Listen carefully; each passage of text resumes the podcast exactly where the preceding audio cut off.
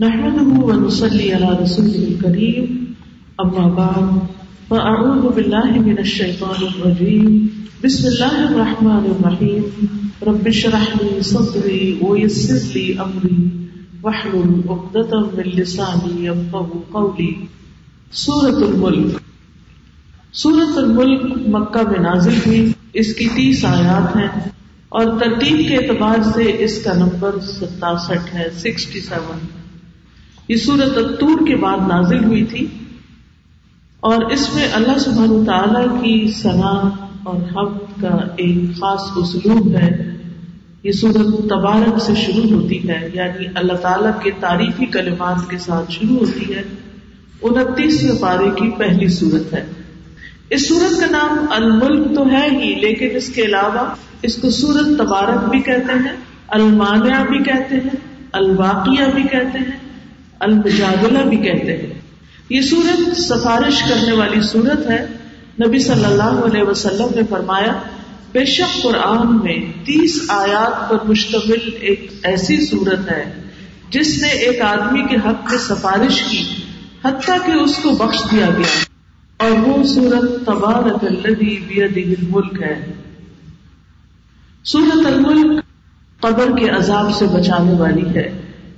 سورت الملک کے پڑھنے کی وجہ سے قبر میں مختلف آزاد عذاب کو راستہ نہیں دیں گے، کیونکہ ایسا شخص سورت الملک پڑھا کرتا تھا۔ یہ اپنے پڑھنے والے کو جھگڑا کر کے جنت میں داخل کروانے والی ہے۔ یعنی جو شخص اس کو روز پڑھے گا، وہ اس کے حق میں سفارش کرے گی، جھگڑا کرے گی، حتیٰ کہ اس کو جنت میں داخل کر دیا جائے گا۔ اور اسی طرح اس کی تلاوت بہترین کاموں میں سے ایک کام ہے۔ حدیث میں آتا ہے، عبداللہ بن مسعود کہتے ہیں کہ یہ ایک ایسی صورت ہے جس نے رات میں اسے پڑھا؟ اس نے بہت زیادہ پڑھا اور بہت اچھا کیا۔ نبی صلی اللہ علیہ وسلم اس سورت کو پڑھے بغیر سوتے نہیں تھے۔ یعنی رات بستر پر جب جاتے، تو جب تک یہ سورت نہیں پڑھتے تھے، سوتے نہیں تھے۔ اور اس کے پڑھنے کا افضل وقت یہی ہے کہ سوتے وقت اس کو پڑھا جائے۔ عشاء کی نماز میں بعض لوگ پڑھ لیتے ہیں، لیکن یہ کہ کبھی کبھار ایسا کرنے میں کوئی حرج نہیں، لیکن روزانہ ایسا نہیں کرنا چاہیے۔ عشاء کی نماز پڑھنے کے بعد اس کو پڑھنا چاہیے۔ تو آغاز ہوتا ہے، تبارک الذی بیدہ الملک وهو على كل شيء قدیر۔ بہت بابرکت ہے وہ، جس کے ہاتھ میں کائنات کی بادشاہت ہے۔ کسی ایک ملک یا کسی علاقے یا کسی ایک پلانٹ کی نہیں، پوری یونیورس جتنی بھی کریشن ہے، سب اسی کی ملکیت ہے، وہی بادشاہ ہے۔ اور تبارک کہہ کے اللہ سبحان و تعالی کی شان بیان کی گئی ہے۔ تبارک کا لفظ جو ہے، یہ بارکا سے ہے، جس سے دو مصدر نکلتے ہیں، برکت اور غروب برکت میں فراوانی، کثرت اور اضافے کا کانسیپٹ پایا جاتا ہے۔ اور غروب میں سباب اور دوام اور بقا کا معنی پایا جاتا ہے۔ تو جب یہ کہا جاتا ہے تباہ رکھا تو یہ لفظ برکت سے نکلا ہے، جس کا معنی ہے کہ بہت خیر اور بھلائی والی ذات۔ اور جس میں بھلائی ثابت ہو گئی اور ہمیشہ ہمیشہ کے لیے قائم ہو گئی۔ کبھی تبارہ کا لفظ جو ہے یہ بلندی کے لیے بھی استعمال ہوتا ہے، بڑھ جانے کے لیے، بلندی کی طرف اوپر جانے کے لیے بھی۔ جیسے کھجور کا درخت بہت اونچا ہو جائے تو کہا جاتا ہے، تبارک نخلت اور اسی طرح جب کوئی فیض رسانی میں، خیر بلائی پہنچانے میں بہت بڑھ جائے تو اس کے لیے بھی یہ لفظ استعمال ہوتا ہے۔ پاکیزگی اور تقدس میں کمال کے لیے بھی استعمال ہوتا ہے۔ اور قرآن مجید میں تبارک کا لفظ جو ہے یہ صرف اللہ تعالی کے لیے آتا ہے۔ ابن قیم کہتے ہیں کہ جہاں تک صفت تبارہ کا تعلق ہے، تو یہ صرف اللہ تعالیٰ کے ساتھ خاص ہے۔ تو اس سے یہ پتہ چلتا ہے کہ اللہ سبحان و تعالیٰ بہت عظیم و برتر ہے۔ اس کے انعامات اور خیرات بہت زیادہ ہیں۔ اس کے احسانات بہت زیادہ ہیں۔ اور ساری برکت کا سورس بھی وہی ہے۔ اور جس چیز کے اندر برکت ڈالتا ہے، وہی برکت ڈالتا ہے۔ اور پھر وہ بلند بھی ہے۔ اور اس کی ذات میں خیر و بھلائی ہمیشہ ہمیشہ کے لیے ہے۔ یعنی برکت جو ہے، خیر و بلائی جو ہے، وہ اللہ کی طرف سے ہوتی اور اللہ سبحانہ تعالیٰ جس چیز میں چاہے برکت ڈال دے، وہ ہمارے لیے مبارک بنا دے۔ چیزوں میں جو برکت پائی جاتی ہے، وہ اللہ کی طرف سے آتی ہے۔ ایک انعام ہوتا ہے، جیسے ہم کہتے ہیں نا، کھانے میں اتنی برکت ہو گئی تو یہ پکانے والے کا نہیں ہے کمال، یا کھلانے والے کا کمال نہیں ہے۔ یہ دراصل اللہ کی خاص رحمت ہوئی ہے، اور اس کھانے میں برکت ہو گئی، زیادتی ہو گئی۔ اور یہ صفت اللہ کے ساتھ خاص ہے۔ اللہ سبحانہ تعالیٰ نے انبیاء علیہ السلام کو بھی مبارک بنایا ہے۔ قرآن مجید میں آتا ہے وجعلنی مبارکن اینما کنتو اور میں جہاں بھی ہوں، بابرکت ہوں۔ اور انبیاء علیہ السلام سے تبرک لینا بھی بال اتفاق جائز اور درست ہے۔ صحابہ کا نام نبی صلی اللہ علیہ وسلم کے بالوں، برتنوں وغیرہ سے تبرک لیتے تھے۔ لیکن انبیاء کے علاوہ دیگر لوگوں سے برکت حاصل کرنا یہ ایک اختلافی مسئلہ ہے کہ آپ کسی عام انسان کو کہیں جس کو آپ نیک سمجھتے ہو کہ اس سے ہم برکتیں لیں یا اس سے بلیسنگ لیں تو یہ غلط بات ہے۔ ایسے نہیں کہنا چاہیے کیونکہ برکتیں ساری کہاں سے آتی ہیں؟ اللہ کی طرف سے آتی ہیں۔ اور کسی انسان میں برکت کیا ہوتی ہے جو اللہ نے ڈالی ہوتی ہے کہ اس سے لوگوں کو خیر اور بلائی پہنچ جائے؟ تو وہ شخص مبارک ہوتا ہے، اس کے اندر برکت ہوتی ہے، جس سے لوگوں کو خیر پہنچتی، جو لوگوں کو نفع پہنچانے والا ہوتا ہے۔ تو ہمیں یہ سوچنا چاہیے کہ کیا ہماری ذات سے، ہمارے کسی کام سے، ہماری وجہ سے کسی کو کوئی خیر و بھلائی حاصل ہوئی یا نہیں ہوئی؟ ہم کسی کے لیے مبارک ہیں یا نہیں ہے بخاری میں آتا ہے البرکت من اللہ، برکت اللہ کی طرف سے ہوتی ہے۔ آل ابو بکر کے بارے میں نبی صلی اللہ علیہ وسلم نے فرمایا، لقد بارک اللہ للناس فیکم۔ یا آل ابی بکر، ما انتم الا برکت لهم اے آل ابو بکر، تمہیں اللہ نے لوگوں کے لیے باعث برکت بنایا ہے۔ تمہیں اللہ نے لوگوں کے لیے باعث برکت بنایا ہے۔ یقیناً تم لوگوں کے لیے، تم لوگوں کے لیے خیر و برکت کا باعث ہو۔ یعنی تمہاری ذات سے لوگوں کو فائدے ہی پہنچتے ہیں۔ صرف ابو بکر کی ذات سے نہیں، بلکہ ان کی اولاد سے بھی۔ اسی طرح دلہا دلہن کو دی جانے والی دعا میں بھی آتا ہے بارک اللہ لک۔ مطلب کیا ہے کہ اللہ اس نکاح کو تمہارے لیے برکت کا باعث بنا دے۔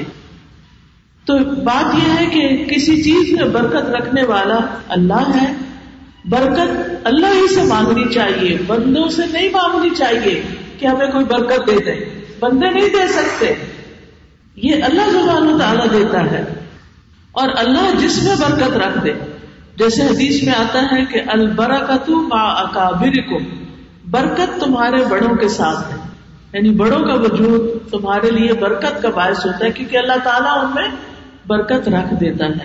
بڑے چاہے علم میں ہوں، علم والے ہوں یا گھر کے سربراہ ہوں، تو اللہ نے چھوٹوں کے لیے بڑوں کے ساتھ برکت رکھی ہوتی لیکن کون سے بڑے برکت والے ہوتے ہیں جو اپنی ذات سے چھوٹوں کو فائدہ پہنچاتے ہیں؟ اپنے علم سے، اپنے تجربے سے، اپنے مال سے، اپنی ذات سے۔ تو ہم اگر چاہتے ہیں کہ ہم دوسروں کے لیے باعث برکت ہو باعث رحمت ہو تو ہمیں ہمیشہ یہ سوچتے رہنا چاہیے کہ میں دوسرے کو کیسے فائدہ پہنچاؤں۔ عام طور پر ہمارا حال یہ ہوتا ہے کہ ہم یہ سوچتے ہیں کہ دوسرے سے فائدہ کہاں سے اٹھاؤں جو لوگ یہ سوچتے ہیں وہ دنیا کی فانی چیزوں پہ نظر رکھتے ہیں۔ ختم ہونے والی چیزوں پہ۔ اب دیکھیے، کون سی چیز ہے دنیا میں ایسی جو باقی رہنے والی؟ کتنا بڑا مینشن بنانے کچھ عرصے کے بعد پرانا ہو جاتا ہے، وہ بالے جان بن جاتا ہے۔ پھر انسان کہتے اس پراپرٹی کو بیچ دو، اس کو کوئی خیر نہیں۔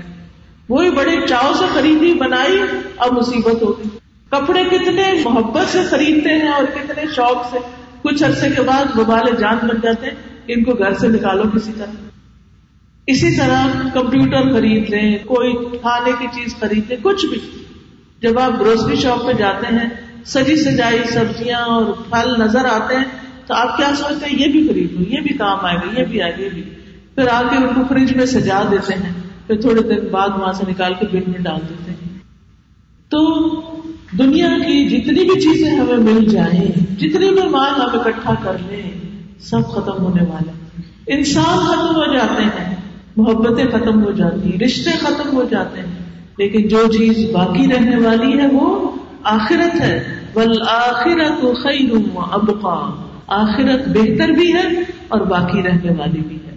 جو شخص ہمیں دنیا کی کوئی چیز دیتا ہے، وہ تو ہماری دنیا بناتا ہے۔ اور جو شخص ہم سے کوئی چیز لے لیتا ہے، وہ ہماری آخرت بنا دیتا ہے۔ وہ ہمیں وہ دیتا ہے جس کا ہمیں کل فائدہ ہونے والا ہے۔ تو اس لیے عقل مند وہ ہے جو پناہ ہونے والی چیز پر باقی رہنے والی چیز کو زیادہ اہمیت دے۔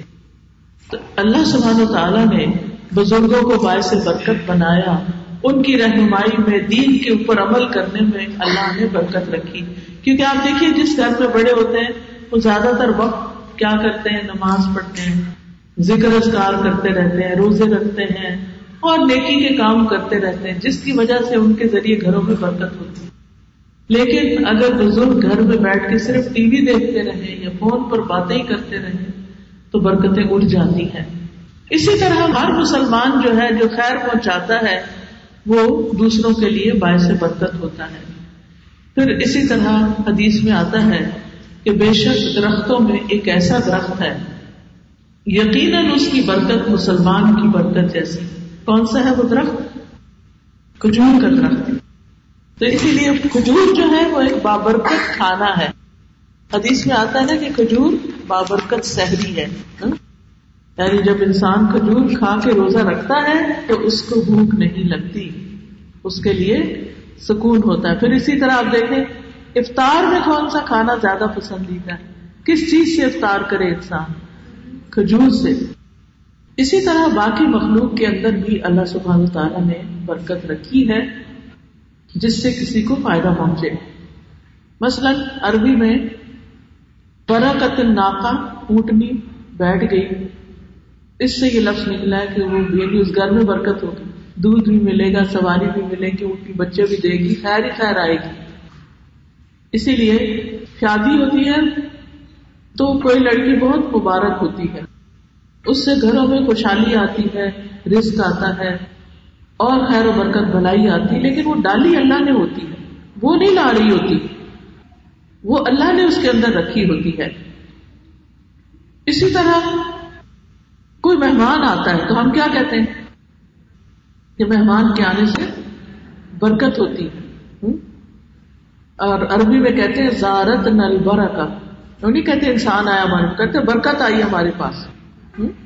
کہ تم ہمارے سے ملاقات کرنے میں جب آؤ گے تو اللہ تعالیٰ ہمیں برکت دے گا یعنی تم خوشی سے آؤ۔ اس سے نہ گھبراؤ کہ تمہارے آنے سے ہمارے مال میں کوئی کمی ہو جائے گی، ہمارا کھانا کم ہو جائے گا یا ہمارے پیسے زیادہ خرچ ہو جائیں گے۔ اسی طرح کچھ جگہ بھی برکت والی ہوتی۔ وہاں دوسری جگہوں کی نسبت زیادہ فائدہ انسان کو پہنچتا ہے۔ کوئی جگہ انسان کو بڑی راس آ جاتی، کچھ ہر بڑے راس آ جاتے ہیں اور کچھ راس نہیں آتے۔ اس کے پیچھے راز کیا ہوتا ہے؟ وہ تو اللہ ہی جانتا ہے، لیکن کچھ جگہوں میں اللہ نے خود برکت ڈال دی ہے۔ دنیا میں کون سا خطہ ہے جہاں اللہ نے برکت ڈالی اور قرآن میں ہمیں بتایا؟ اللہ کا گھر بابرکت ہے، حرم بابرکت ہے، مکہ بابرکت ہے۔ اس کے بعد کون سی چیز بابرکت ہے؟ بیت المقدس۔ مسجد اقسا اللہ بارکنا جس کے آس پاس ہم نے برکتیں ڈال دی۔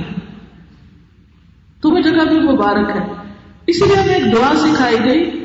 کل رب انزلنی منزلا مبارکا وانت خیر المنزلین۔ آپ کہیے، اے میرے رب، مجھے اتار، ایسا اتارنا جو بابرکت ہو، اور تو سب اتارنے والوں سے بہتر۔ یعنی میں جہاں جاؤں، جس شہر میں جاؤں، جس ملک میں جاؤں، جس گھر میں جاؤں، وہاں برکتیں نازل فرمانا اس جگہ کو میرے لیے اور مجھے ان کے لیے بابرکت بنا دینا۔ تو خلاصہ کیا ہوا؟ خلاصہ یہ ہوا کہ مخلوق میں طاقت نہیں کہ وہ برکت پیدا کرے۔ برکت پیدا اللہ ہی کرتا ہے۔ اور پھر وہ لوگوں تک اس شخص کے ذریعے پہنچتی رہتی ہے۔ اس لیے تبارہ کا لفظ اللہ ہی کے لیے استعمال ہوتا ہے کہ بہت بابرکت ہوا یا بہت بابرکت ہے وہ جس کے ہاتھ میں کائنات کی بادشاہت ہے۔ ملک ملک یم لکھو ملکن و ملکن کا معنی ہوتا ہے حکومت کرنا، اقتدار اور اختیار ہونا۔ جو چیزیں اس کے کنٹرول میں ہو ان پر اپنا حکم چلانے کے قابل ہونا۔ تو وہ صرف اور صرف اللہ ہی ہے جس کے ہاتھ میں الٹیمیٹلی بادشاہت ہے کنٹرول آف ایوری تھنگ ہر چیز کو وہی کنٹرول کیے ہوئے ہے۔ اور پھر زمین و آسمان ہو یا پھر نبوت ہو، ان سب کی بادشاہی اللہ سبحانہ تعالیٰ ہی دیتا ہے اور وہ ہر چیز کا مالک ہے۔ وہ تمام مالکوں کا مالک ہے۔ دنیا میں کوئی کسی پراپرٹی کا مالک ہے، کسی بھی چیز کا، کسی گولڈ کا، کسی فائدے کی چیز کا۔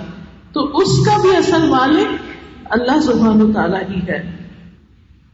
تو اس لیے جب انسان کو کوئی ضرورت پیش آئے تو اسے چاہیے کہ وہ اللہ کی طرف رجوع کرے۔ بندوں کے سامنے نہ رونا روتا رہے۔ بندوں کے آگے نہ فریادیں کرے۔ بندوں کو صرف غم کی داستانیں نہ سنائے۔ صرف بندوں کو غم کی داستانیں نہ سنائے، بلکہ کیا کرے؟ اللہ کے آگے روئے۔ اللہ کے آگے شکوا کرے اپنے غم اور دکھ کا اور پریشانی کا۔ وہ ایسا بادشاہ ہے کہ جو چاہے کر سکتا ہے۔ کوئی بندہ ایسا اختیار نہیں رکھتا۔ وہ ہر دن ایک نئی شان میں ہوتا ہے۔ وہ جس کو چاہتا ہے بادشاہ تتا کرتا ہے، جس سے چاہتا ہے وہ لے لیتا ہے۔ جسے چاہتا ہے عزت دیتا ہے، اور جسے چاہتا ہے ذلیل کر دیتا ہے۔ جس کے لیے چاہتا ہے گناہ معاف کر دیتا ہے، اور جس کو چاہتا ہے عذاب دیتا ہے۔ جس کو چاہتا ہے بیمار کر دیتا ہے، جس کو چاہتا ہے صحت دے دیتا ہے۔ جس کا چاہتا ہے رتبہ بلند کر دیتا ہے، جس کا چاہتا ہے رتبہ گرا دیتا ہے، وہ جو چاہتا ہے، وہ کرتا ہے۔ فعال لما یرید، فعال لما یرید۔ خوب خوب کر گزرنے والا ہے، جس چیز کا وہ ارادہ کر لے۔ قل اللهم مالك الملك تؤتي الملك من تشاء وتنزع الملك ممن تشاء وتعز من تشاء وتذل من تشاء بيدك الخير انك على كل شيء قدير۔ کہہ دیجیے اے اللہ، بادشاہی کے مالک، تو جسے چاہے بادشاہی دیتا ہے، اور جس سے چاہے بادشاہی چھین لیتا ہے، جسے چاہے عزت دیتا ہے، جسے چاہے زلیل کرتا ہے، تیرے ہاتھ میں ہر بھلائی ہے، تو ہر چیز پر پوری قدرت رکھتا، پورا کنٹرول رکھتا ہے۔ تو اس سے کیا پتا چلتا ہے؟ کہ جس کے ہاتھ میں سب کنٹرول ہے، اس کے پاس جانا چاہیے۔ جس کو کسی سے پوچھنے کی ضرورت نہیں، جس کو کسی سے پوچھنے کی ضرورت نہیں دینے کے لیے، بلکہ وہ اپنی رحمت سے جس کو جتنا چاہتا ہے، عطا کر دیتا ہے۔ قیامت کے دن کا مالک بھی وہی ہوگا۔ اس لیے اللہ سبحانہ تعالیٰ سے ہی ہدایت مانگنی چاہیے۔ اور اسی سے ہی جنت کا سوال کرنا چاہیے۔ وہ اعلیٰ کل شہید قدیم اور وہ ہر چیز پر پوری قدرت رکھتا ہے۔ تو بات یہ ہے کہ جس کے ہاتھ میں ہر چیز کا کنٹرول ہے، جو آجز نہیں ہے، جو جو چاہے کن کہہ کے کروا سکتا ہے، تو پھر ہمیں اسی کی طرف رجوع کرنے کی ضرورت ہے۔ کوئی چیز اس کو آجز نہیں کر سکتی۔ کوئی بھی اس کے فیصلے نہیں بدل سکتا۔ تو اس لیے پورے یمین کے ساتھ اللہ سبحانہ تعالیٰ سے دعا کرنی چاہیے، اس کے آگے فریادیں کرنی چاہیے، اس میں لو لگانی چاہیے، اس کو راضی کرنا چاہیے اور اس کی ناراضگی سے بچنا چاہیے۔ الذي خلق الموت والحياة ليبلوكم أيكم أحسن عملا۔ وہ جس نے موت کو پیدا کیا اور زندگی کو پیدا کیا، کیوں پیدا کیا؟ ہم کیوں آئے ہیں اس دنیا میں؟ لیبلوکم تاکہ وہ تمہیں آزما کر دیکھے۔ تمہارا امتحان لے، تمہیں ٹیسٹ کرے۔ کس بات پر؟ ایوکم احسن عملا، کہ تم میں احسن عمل کون کرتا ہے؟ تم میں سب سے اچھے کام کون کرتا ہے؟ تو یاد رکھیے، کہ زندگی اور موت کا اصل مالک اور مختار بھی اللہ ہی ہے۔ موت کو تخلیق کرنے والا بھی وہی ہے۔ ہم اس دنیا میں ایسے ہی بیکار نہیں چلے آئے۔ بلکہ اس نے ہمیں پیدا کیا ہے کہ ہم اچھے انسان بنے۔ وہ امتحان لینا ہے، ٹیسٹ لینا ہے، کون اچھا ہے؟ اور جو اچھا ہونا ثابت کریں گے، وہ جنت میں داخل کر دیے جائیں گے۔ اب دیکھیں، یہ ایسے ہی ہے۔ اس کو ایک مثال سے سمجھیے کہ جیسے کوئی شخص ڈاکٹر بننا چاہتا ہے اور انہوں نے خواب دیکھتا ہے کہ میں اس طرح ڈاکٹر بن گیا ہوں، میں لوگوں کا علاج کرنا ہوں، سب کچھ وہاں پہنچ چکا ہوں، بہت ہائی اس مقام پر۔ لیکن وہاں پہنچنے کے لیے اس کو کیا کرنا ہوگا؟ سب سے پہلے تو اسکول میں پڑھنا ہوگا۔ میڈیکل اسکول میں جانے کے لیے جو ریکوائرمنٹ ہے، وہ پوری کرنی ہوگی۔ اور اس کے لیے محنت کرنی ہوگی۔ اگر وہ محنت نہیں کرتا، مثلا پاکستان میں میڈیکل کالج جانے کے لیے ایف ایس سی میں سرٹن لیول تک نمبر ہونے چاہیے مارکس ہونے چاہیے آپ کے اب اگر کوئی شخص وہ نمبر نہیں لیتا تو وہ میڈیکل اسکول میں نہیں جا سکتا۔ چاہے وہ کتنی بھی تمنا کرے، کتنی بھی خواہش کرے، کتنی بھی آرزو کرے۔ اسی طرح جو شخص دنیا میں رہتے ہوئے وہ سارے اچھے کام نہیں کرتا، اپنے کمپلسری سبجیکٹس میں پاس نہیں ہوتا، جیسے نماز، روزہ، حج زکات حقوق و لباس، تو پھر کیا ہوگا؟ وہ وہاں پر اس کرائٹیریا کو میٹ نہیں کرے گا تو جنتوں تک نہیں پہنچ سکے گا۔ تو بہت ضروری ہے کہ ہم اللہ سبحانہ تعالیٰ کی یہ جنت پانے کے لیے اپنے آپ کو ان چیزوں کا پابند بنائیں پروو کریں کہ ہم اچھے بچے بن گئے ہیں۔ جیسے بچے اگر بہت شرارت کر رہے ہو تو ماں نے کیا کہتی؟ اگر تم اچھے بچے بنو گے تو تمہیں فلاں چیز ملے گی۔ مثلاً کینڈی ملے گی۔ تو وہ پھر اچھا بہیو کرتے ہیں۔ تو ہم بھی جب تک اچھا بہیو نہیں کرتے، اللہ تعالی کے ساتھ، بندوں کے ساتھ، اس وقت تک ہمارے عمل احسن نہیں ہو سکتے۔ مفسرین نے احسن عمل کی کچھ وضاحتیں کی ہیں۔ ان میں سے ایک معنی یہ کیا گیا ہے کہ وہ عمل دیکھا جا رہا ہے جو عقل کے اعتبار سے کامل ہو۔ یعنی کون سا انسان میچور ہو گیا جس نے اپنی عقل کو صحیح استعمال کیا۔ دوسرا مانا ایکم ازہد فی دنیا تم میں دنیا میں کون سب سے زیادہ بے رغبتی رکھتا ہے؟ یعنی کس کو دنیا کے مال سے کوئی دلچسپی نہیں؟ یعنی ہے، ضرورت پوری کرنی ہے، لیکن اس کے پیچھے مرا نہیں جا رہا۔ پھر حرام کاموں سے بچنے والا اور اطاعت کے کاموں میں جلدی کرنے والا۔ پھر موت کو سب سے زیادہ یاد رکھنے والا۔ اور اس کی تیاری کرنے والا۔ پانچواں معنی یہ کیا گیا احسن عمل کا کہ اس کا عمل سب سے اچھا ہے، جو سب سے زیادہ اپنی ذات کے عیبوں کو جانتا ہے، جس کو اپنی غلطیوں، اپنی کمیوں کو تانیوں کا پتا ہے، اور وہ ان کی اصلاح کی کوشش کرتا ہے، ان کمیوں کو دور کرتا ہے۔ یہ بالکل ایسی کمیاں کیا ہوتی ہیں؟ مثلاً آپ اپنی عادتوں کو بہت اچھا بنا دیتے پھر کہیں آنا کہیں نہ کہیں سلپ ہو جاتے ہیں۔ بالکل ایسے ہی جیسے آپ ایک دفعہ فرش بناتے ہیں، بالکل اچھا سالڈ کچھ دن کے بعد دیکھتے ہیں تو اس میں گراڑ پڑی ہوئی ہوتی ہے۔ کبھی آپ بہت اچھے ٹائلس لگاتے ہیں تو ایک دم کوئی چیز وزنی اس پہ گرتی ہے تو چپ ہو جاتی ہے۔ ہماری شخصیت کے اندر بھی اسی طرح کے چپس آ جاتے ہیں۔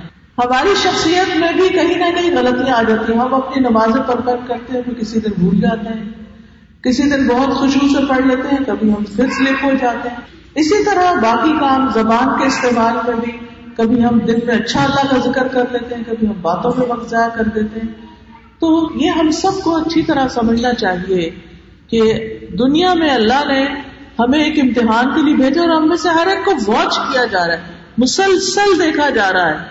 کیا دیکھا جا رہا ہے کہ ہم میں سے کون اچھے کام کرتا ہے؟ پھر ایک مانا کیا گیا ہے، کون اپنی تقدیر پہ سب سے زیادہ راضی رہتا ہے؟ کون تقدیر پہ راضی رہتا ہے؟ کیونکہ بہت دفعہ انسان کی جب آزمائش ہوتی ہے تو وہ کیوں کیوں کرنے لگتا ہے کہ میرے ساتھ یہ کیوں ہو گیا ہے؟ ایسا کیوں ہو گیا ہے؟ وہ پریشان ہو کر غلط باتیں زبان سے نکالنے لگتا ہے۔ تو اس لیے امتحان کس چیز کا ہے؟ کہ ہم اپنی عقل، سمجھ، طاقتیں، صلاحیتیں کس کام میں لگاتے ہیں اور کس طرح اپنے آپ کو ثابت کرتے ہیں کہ ہم واقعی اچھے انسان بن گئے ہیں۔ کیونکہ جنت ایک بہت خوبصورت بستی ہے۔ وہ ہر ایک نہیں وہاں جا سکتا۔ بڑا اسپیشل ایریا ہے۔ بہت اعلی مقام ہے۔ وہاں وہی جائے گا جو دنیا میں اچھا انسان بن کے رہے گا۔ اور اچھا انسان بننے کی شرائط یہ نہیں کہ لوگ جن کو اچھا سمجھیں۔ نہیں، لوگ نہیں، جن کو اللہ سبحانہ و تعالیٰ اچھا سمجھے۔ جو اللہ کی نگاہ میں اچھے ہوں، وہ ہیں اچھے لوگ۔ اسی لیے یہاں کثرت عمل کی بجائے احسن عمل کا مطالبہ کیا گیا ہے کہ جن کے عمل سب سے اچھے ہوں۔ اور احسن عمل وہ ہوتا ہے جس میں دو خصوصیات پائی جائیں۔ نمبر ایک، نیت خالص ہو۔ اور نمبر دو، طریقہ سنت کے مطابق ہو۔ یعنی ایسا عمل جو اللہ کی رضا اور اس کی محبت کے موافق ہو۔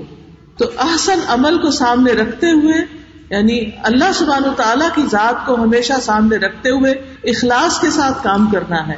کیونکہ رسول اللہ صلی اللہ علیہ وسلم نے فرمایا، بے شک اللہ صرف وہی عمل قبول کرتا ہے جو خالص اس کی رضا کے لیے کیا گیا ہو۔ مثلاً ہم سب یہاں آئے ہیں۔ ایک نیک نیتی کے ساتھ آئے ہیں۔ لیکن اگر ہماری نیت میں کہ اللہ خوش ہو جائے، تو ہی ہمارا یہ عمل قابل قبول ہے۔ اور اس کے کرنے سے اللہ کا چہرہ مقصود ہو لوج ہلنا ہو۔ نماز پڑھے تو اللہ کے چہرے کے دیدار کی خاطر۔ روزہ رکھے تو اللہ کی خاطر۔ زکات دے تو اللہ کے چہرے کی خاطر۔ اور دوسرا یہ کہ ان میں طریقہ درست ہو۔ اچھا عمل وہی ہوتا ہے جس کا طریقہ درست ہوتا ہے، جو شریعت کے مطابق ہوتا ہے۔ اگر ہم میں سے ہر کوئی اپنے طریقے کے مطابق عمل کرنے لگے، تو وہ قابل قبول نہیں ہوگا۔ تو اس لیے بہت ضروری ہے کہ ہم سب آسن عمل کی طرف توجہ دینے والے ہوں۔ اور بہترین لوگوں کی صفت کیا ہے؟ نبی صلی اللہ علیہ وسلم نے فرمایا، تم میں سب سے بہتر لوگ وہ ہیں جن کی عمر لمبی ہو اور وہ تم میں عمل کے اعتبار سے احسن ہو۔ جن کا عمل اچھا۔ عمر لمبی، عمل اچھا۔ اور ہر کام اچھے طریقے سے کرے۔ حتیٰ کہ اگر ایک مرغی بھی ذبح کر رہے تو عمدہ طریقے سے کرے۔ ہر کام سلیقے سے کرے، خوبصورتی سے کرے۔ صرف چل چلاؤ والی بات نہ ہو۔ تو احسن عمل وہ ہوتا ہے جس پر پھر اللہ تعالیٰ دنیا اور آخرت دونوں میں انسان کو جزا دیتا ہے۔ قرآن مجید میں آتا ہے، للذین احسنوا فی هذه الدنیا حسنا ولدار الاخرۃ خیر ولنعم دار المتقین ان لوگوں کے لیے جنہوں نے بھلائی کی، اس دنیا میں بڑی بھلائی ہے۔ یہاں بھی اچھا ملے گا، دنیا کے حالات بھی اچھے ہوں گے۔ اور آخرت کا گھر تو کہیں بہتر ہے۔ اور یقیناً وہ ڈرنے والوں کا اچھا گھر ہے۔ وہ العزیز الغفور۔ اور وہ اللہ زبردستی ہے، سب پر غالب ہے اور بخشنے والا ہے۔ یعنی اللہ سبحان تعالی کی عزت اور شان بڑی بلند ہے۔ وہ ہر چیز پر کنٹرول رکھتا ہے۔ کوئی اس کی عزت کو نقصان نہیں دے سکتا۔ تمام مخلوقات پر غالب آنے والا ہے۔ اور پھر اسی طرح بندوں کے گناہ معاف کرنے والا ہے۔ ان کی غلطیوں اور ایبوں کو چھپانے والا ہے۔ غفور کا کیا مطلب ہے؟ گناہ ڈھانک دینے والا، ان کی پردہ پوشی کرنے والا، ان کو دوسروں کے سامنے ذلیل ہونے سے بچانے والا اور ان کو اس پر سزا نہ دینے والا۔ اور خصوصاً گناگاروں کے لیے بڑا ہی غفور ہے۔ غفور کا معنی بھی ہوتا ہے بہت زیادہ بخشنے والا، کہ وہ برائی کرنے والوں اور کوتا کرنے والوں کے گناہوں کو معاف کر دیتا ہے۔ ہاں وہ کتنے ہی زیادہ ہوں۔ لیکن اگر وہ توبہ اور رجوع کر لیں چاہے وہ گناہ آسمان کے کناروں تک پہنچ جائیں وہ ان کے ایبوں پہ پردہ ڈالتا ہے، چاہے ان کے ایبوں سے دنیا بھر جائے۔ تو اللہ سبحانہ و تعالیٰ بندے کو دنیا میں بھی چھپاتا ہے اس کی گناہوں کو اور آخرت میں بھی چھپائے گا۔ اور خواہ کتنے بھی ہوں گناہ، وہ سب معاف کر سکتا ہے۔ تو ہمیں اللہ سبحان و تعالیٰ سے سچے دل سے دعا کرنی چاہیے۔ کہ اللہ سبحان و تعالیٰ ہمارے گناہوں کو معاف فرما دے۔ تو آئیے ذرا اس سورت کی، اس شاید کی دوبارہ تلاوت سنتے ہیں تاکہ یہ ہمارے دل میں اتر جائے۔ اور جب آپ رات کو سورت پڑھے تو اس وقت کوشش کریں کہ اس کو خوب سمجھ کے پڑھیں۔ اعوذ باللہ من الشیطان الرجیم۔ بسم الله الرحمن الرحيم تبارك الذي بيده الملك وهو على كل شيء قدير الذي خلق الموت والحياه ليبلوكم ايكم احسن عملا وهو العزيز الغفور الذي خلق سبع سماوات طباقا. ما ترى في خلق الرحمن من تفاوت. فارجع البصر، هل ترى من فطور؟ ثم ارجع البصر كرتين ينقلب اليك البصر خاسئا وهو حسير. ولقد زينا السماء الدنيا بمصابيح وجعلناها رجوما للشياطين. واعتدنا لهم عذاب السعير وللذين كفروا بربهم عذاب جهنم وبئس المصير اذا القوا فيها سمعوا لها شهيقا وهي تفور تكاد تميز من الغيظ. كلما القي فيها فوج سالهم خزنتها الم ياتكم نذير؟ قالوا بلى قد جاءنا نذير فكذبنا وقلنا ما نزل الله من شيء ان انتم الا في ضلال كبير وقالوا لو كنا نسمع او نعقل ما كنا في اصحاب السعير. فاعترفوا بذنبهم فسحقا لاصحاب السعير. الذي خلق سبع سماوات طباقا کون ہے وہ بادشاہ؟ کون ہے وہ القدیر؟ وہ العزیز، الغفور، بہت برکتوں والا۔ وہ وہ ہے جس نے سات آسمان پیدا کیے۔ کیسے؟ طے بتائے ایک کے اوپر ایک ایک کے اوپر ایک۔ آپ کو یاد ہوگا کہ نبی صلی اللہ علیہ وسلم جب آسمان دنیا پر پہنچے، تو جبریل علیہ السلام آپ کے ساتھ تھے جب اسرا معراج کا واقعہ پیش آیا۔ جبریل علیہ السلام نے دروازہ کٹکھٹایا آسمان کا، پوچھا گیا کون؟ کہا جبریل، پوچھا گیا آپ کے ہمراہ کون ہے کہا گیا محمد ہے صلی اللہ علیہ وسلم۔ پوچھا گیا کیا ان کو بلایا گیا؟ انہوں نے کہا ہاں اس پر جواب آیا، خوش آمدید، آنے والے کیا ہی مبارک ہے تو نبی صلی اللہ علیہ وسلم فرماتے ہیں، پھر میں آدم علیہ السلام کے پاس آیا۔ تو پہلے آسمان پر آپ کی ملاقات آدم علیہ السلام سے ہوئی۔ انہوں نے سلام کیا اور کہا، اے بیٹے، اور پیارے نبی، آپ کا آنا مبارک ہو۔ پھر دوسرے آسمان پر بھی یہی صورت حال پیش آئی۔ وہاں عیسیٰ اور یاہیا علیہ السلام تھے۔ تیسرے پر بھی بالکل اسی طرح دروازہ کٹکھٹایا گیا اور پھر وہ ساری کنورسن ہوئی۔ یہاں یوسف علیہ السلام تھے، چوتھے آسمان پر ادریس علیہ السلام تھے، پانچویں آسمان پر ہارون علیہ السلام تھے، چھٹے آسمان پر موسا علیہ السلام تھے، ساتویں آسمان پر ابراہیم علیہ السلام تھے۔ تو اس حدیث سے کیا پتا چلتا ہے کہ آسمان جو ہے وہ ایک کے اوپر ایک ہے۔ تو اللہ سبحانہ تعالیٰ نے سات آسمان پیدا کیے ہیں۔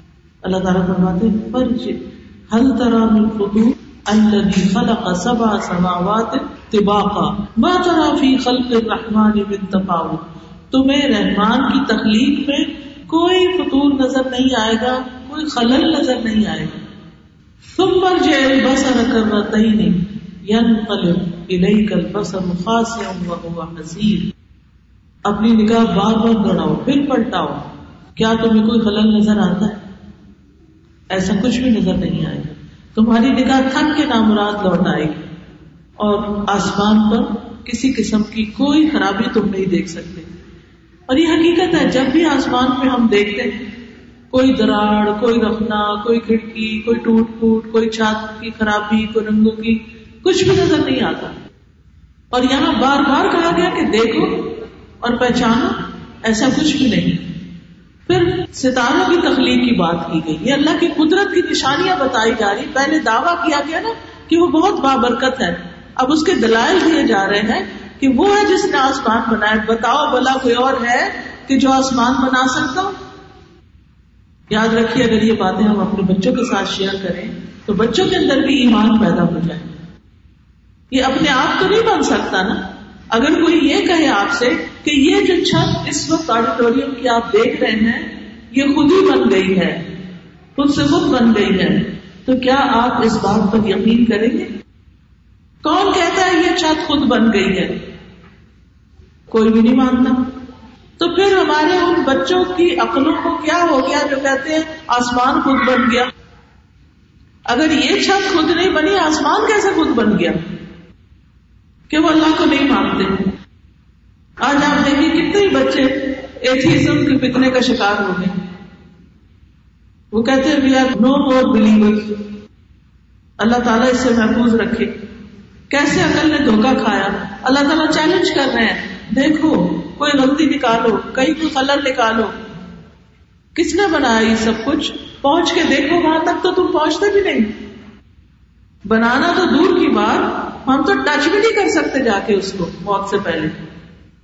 موت آئے گی تو پھر روحیں اوپر جائیں گی، ابھی تو کوئی چانس نہیں جانے کا۔ اس کے بعد ستاروں کی بات کی گئی۔ وہ لقت زین سما دنیا بھی پسا بھی ہم وہ جالنا رجوع اور ہم نے آسمانی دنیا کو ستاروں سے آراستہ کیا۔ یعنی دنیا والے آسمان پر ستارے بھی ہیں ہمارے لیے۔ خوبصورت بنائے۔ اور ہم نے انہیں شیطانوں کو مار بگانے کا ذریعہ بنایا۔ وہ شیطان جو فرشتوں کی باتیں سننے جاتے ہیں اور اس میں پھر سن کے کانوں اور عاملوں کو بتاتے ہیں اور اس میں سو جھوٹ ملا کر آگے لوگوں میں نشر کرتے ہیں۔ وہ جالنا رجوع وہ آدر نہ لہم آداب اور ہم نے ان کے لیے بھڑکتی ہوئی آگ کا عذاب تیار کر رکھا ہے۔ جو ویسے شیاتی اوپر جاتے ہیں، تو بعض اوقات وہ خبر سن لیتے ہیں، تو ان پہ شولہ آ پڑتا ہے۔ بعض اوقات وہ سننے کے قریب ہوتے ہیں یعنی ابھی سنا ہی نہیں ہوتا کہ ان کو شولہ پڑ جاتا ہے، شہاب صاحب۔ اور بعض چرا کے کچھ چھوٹی موٹی بات نیچے بھی آ جاتے ہیں۔ جو اللہ چاہے، کتنا عزت ہو اللہ کا۔ تو ستاروں کے تین مقصد بتائے گئے۔ آسمان کی زیب و زینت، شیطان کو مار بگانے کا ذریعہ، راستہ معلوم کرنے کا ذریعہ اس کے علاوہ ستاروں کا اور کوئی مقصد نہیں۔ یہ جو نجوم ہوتے ہیں نا، ستارے قسمت کا حال کیا بتاتے ہیں؟ اور لوگ ہارس کو پڑھ رہے ہوتے ہیں۔ ایسا کرنا شرک ہے۔ غیب کی خبریں ان لوگوں کے پاس نہیں ہے اور اگر چھوٹی موٹی کوئی بات ہے تو یہ شیطان ان کے کانوں میں الکا کرتے ہیں۔ تو اس لیے ستاروں پر یہ یقین رکھنا چاہیے کہ اللہ کی تخلیق ہے اور انسانوں کے فائدے کے لیے بنائی گئی ہے۔ لیکن ان کے ہاتھ میں کوئی اختیار نہیں، یہ اللہ کے شریک نہیں ہے نہ علم میں، نہ کسی قدرت میں۔ قدرت اور طاقت ساری اللہ ہی کی ہے۔ ابراہیم علیہ السلام کی قوم کیا تھی؟ ستارہ پرستی اسی لیے انہوں نے کہا کہ یہ ستارہ چمک رہا ہے تو یہ میرا الہ ہے۔ اور پھر چاند ہے تو پھر سورج اس سے بھی بڑا ہے اور پھر وہ بھی غروب ہو گیا۔ لگے کہ الہ تو غروب نہیں ہو سکتا۔ پھر فرمایا ولی لدین کفروا بربهم عذاب جہنم وبئس المصیر اور وہ لوگ جو اپنے رب کے ساتھ کفر کرتے ہیں، ان کے لیے جہنم کا عذاب ہے اور وہ بدترین ٹھکانا ہے۔ کلما القی فیها فوج سألهم خزنتها الم یاتکم نذیر جب جہنم میں کوئی بھی گروہ ڈالا جائے گا، تو ان سے کہا جائے گا کہ کیا تمہارے پاس کوئی ڈرانے والا نہیں آیا؟ وہ کہیں گے، آیا تھا۔ لیکن ہم نے اس کی بات نہیں مانی۔ ہم نے کہا اللہ نے کچھ بھی نہیں اتارا۔ ان ان تم اللہ بھی دلال ان کبھی تم ہی کلی گمراہی میں مبتلا۔ تو یاد رکھیے کہ جہنم بہت شدید چیز ہے۔ جب کافر کو جہنم میں ڈالا جائے گا، حدیث میں آتا ہے قیامت کے دن کافر کی ایک داڑ بہت پہاڑ برابر ہو جائے۔ گی اتنا بڑا جائنٹ منہ بن جائے گا کہ ایک ایک داڑ جو پہاڑ جتنی ہو جائے گی۔ اور اس کی کھال کی چڑھائی ستر گز ہوگی۔ اتنا موٹا ہو جائے گا۔ اور اس کی ران برقان پہاڑ کے برابر ہوگی۔ اور جہنم میں اس کے بیٹھنے کی جگہ میرے اور رفزا کے درمیانی فاصلے جتنی ہوگی۔ تو آپ سوچئے کہ جہنم والوں کا پھر حال کیا ہوگا۔ ان کا چلنا، پھرنا کتنا دشوار ہوگا۔ کچھ کو تو بیڑیاں جھگڑی بھی ہوگی۔ کچھ کو تو ستونوں میں بند کیا ہوا ہوگا۔ اللہ سبحانہ تعالیٰ ہم سب کو جہنم کی آگ سے بچا کے رکھے اور جنت الفردوس عطا فرمائے۔ لیکن اس کو حاصل کرنے کے لیے نیکی کے کاموں میں آگے دوڑنا پڑے گا۔ فرائض کی پابندی کرنی پڑے گی۔ شرک اور بدت اور ایسے غلط کاموں سے بچنا ہوگا جو اللہ تعالیٰ کی ناراضگی کے کام ہے اور پھر جہنم کے اندر شور ہی شور ہوگا، چیخیں ہوں گی۔ اور جو کھانے کو ملے گا وہ زہریلا کھانا زکون کا درخت ہوگا جس میں کانٹے ہوں گے شدید کڑوا۔ اگر اس کا ایک قطرہ دنیا میں ڈال دیا جائے تو ساری زمین تباہ ہو کر رہ جائے۔ تقاد تمیز من الغیظ، کلما القی فیها فوج۔ سألهم خزنتها الم یأتکم نذیر؟ قالوا بلا، قد جاءنا نذیر۔ فکذبنا۔ تو جہنم والے کہیں گے، ہمارے پاس ڈرانے والا تو آیا تھا، مگر ہم نے اسی کو جھٹلا دیا۔ وقلنا ما نزل اللہ من شيء ہم نے کہا کہ اللہ نے کچھ بھی نہیں اتارا۔ ان انتم الا فی ضلال کبیر۔ فاترفوا بذنبهم فسحقا لاصحاب السعير تو جہنم والے مایوس ہو جائیں گے، ان کے لیے لعنت ہوگی۔ حالانکہ وہ اپنے گناہوں کو مان جائیں گے، توبہ کریں گے۔ لیکن وہاں توبہ کام نہیں آئے گی۔ تو اس لیے بہت ضروری ہے کہ دنیا میں ہم توبہ کرنے والے ہوں۔ اس کے برعکس، ان الذين يخشون ربهم بالغیب۔ بالغيب لهم مغفرة واجر كبير بے شک وہ لوگ جو اپنے رب سے غائبانہ ڈرتے ہیں، ان کے لیے بخشش ہے اور بہت بڑا اجر ہے۔ رب کو دیکھا نہیں انہوں نے، لیکن وہ رب سے ڈرتے ہیں۔ آخرت پر ایمان رکھتے ہیں۔ حشر پلسرات میزان، جنت، جہنم کے بارے میں جو خبریں ان کو دی گئی ہیں، ان کو وہ سچا مانتے ہیں۔ تو ایسے لوگوں کی بخشش کا وعدہ ہے اور وہ چھپ چھپ کے نیک اعمال کرتے ہیں۔ دکھاوا نہیں کرتے۔ رسول اللہ صلی اللہ علیہ وسلم نے فرمایا، جو اپنے عمل سالے کو مخفی رکھنے کی طاقت رکھتا ہو، اسے چاہیے کہ ایسا ہی کرے یعنی نیک امال چھپا کے کرے۔ رات کے وقت جب لوگ سو رہے ہو تو نماز پڑھے۔ اپنی عبادت کو چھپائے، لوگوں کو نہ ضائع کرے، میں اتنے نفل پڑے اور یہ یہ کرتا ہوں۔ پوشیدہ صدقہ کرے یعنی دوسروں کو دے، دایاں ہاتھ دے تو بائیں کو خبر بھی نہ ہو۔ اکیلے میں اللہ کی یاد میں آنسو بہائے۔ یعنی اللہ سے ڈرے۔ اور اکیلے میں بھی اچھی نماز پڑھے لوگوں کے سامنے بھی اچھی نماز پڑھے۔ یہ ہے وہ لوگ جو اپنے رب سے غائبانہ طور پر ڈرتے ہیں۔ وہ اصل ہو اب علیم بزاد صدور اور خواہ اپنی بات کو چھپاؤ یا ظاہر کرو، بے شک وہ تو سینوں تو بھید تک جانتا ہے۔ اللہ یعلم من خلق۔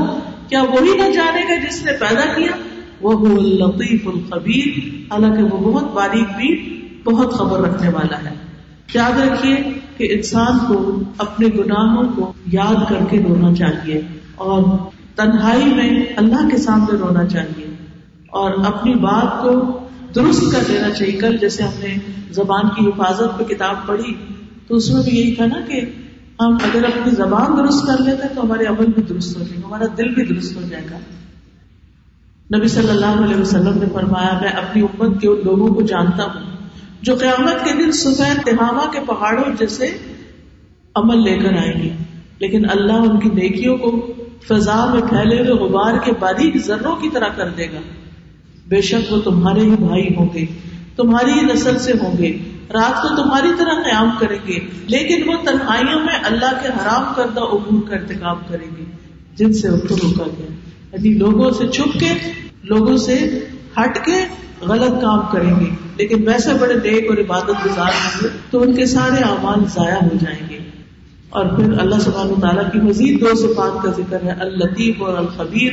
لطیف کے دو معنی ہیں۔ ایک ہے لطف و کرم کرنے والا اور دوسرا ہے باریک بھی یعنی اللہ سبحانہ تعالیٰ اپنے بندوں پر بہت مہربانیاں بھی کرتا ہے، لیکن یہ نہیں کہ اس کو پتہ نہیں بندے کر کیا رہے۔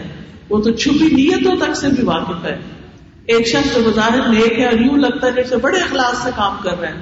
لیکن قیامت کے دن اس کو جہنم میں پھینکا جائے گا اور بتایا جائے گا کہ تم نے یہ لوگوں کو دکھاوے کے لیے کیا۔ چاہے کوئی عالم ہو یا شہید ہو یا سخی ہو، مال خرچ کرنے والا ہو۔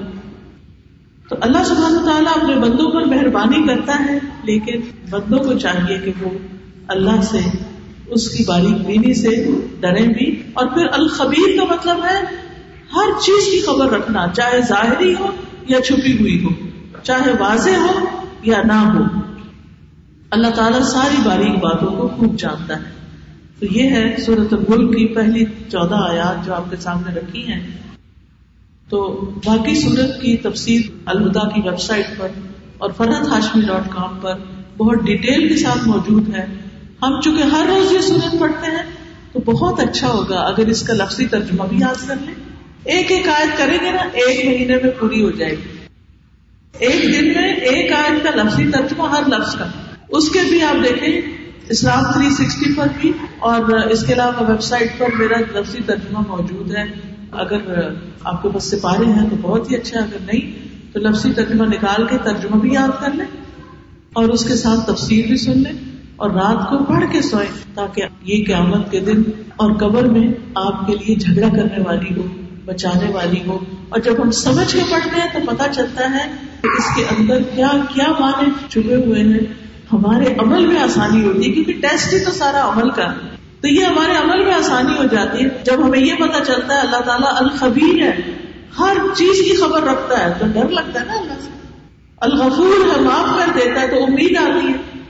الطیف ہے باریک بین اور لطف کرنے والا ہے، تو پیار آتا ہے اس پر۔ قدیر ہے، قدرت رکھتا ہے، تو ساری دعائیں اس سے انسان مانگتا ہے۔ تو العزیز ہے غالب ہے، شان والا ہے۔ ہمیں بھی اس کی عزت کرنی چاہیے، اس کو مقام پہنچانا چاہیے۔ بہت برکت والا ہے، ساری خیر و بلائی وہیں سے آتی ہے، اسی سے مانگنی چاہیے۔ تو انشاءاللہ اس طرح جب قرآن سمجھ کے آپ پڑھیں گے، تو آپ کے انشاءاللہ درجات بھی بڑھیں گے۔ علم بھی بڑھے گا اور بے شمار فائدے اور برکتیں آپ کو حاصل ہوں گی، کیونکہ قرآن جو ہے وہ بابرکت کتاب ہے۔ تو اللہ سبحانہ تعالیٰ ہمیں عمل کی توفیق عطا فرمائے۔ وآخر دعوانا الحمد للہ رب العالمین۔ سبحانك اللهم وبحمدك اشهد ان لا اله الا انت استغفرك واتوب اليك السلام علیکم ورحمۃ اللہ وبرکاتہ۔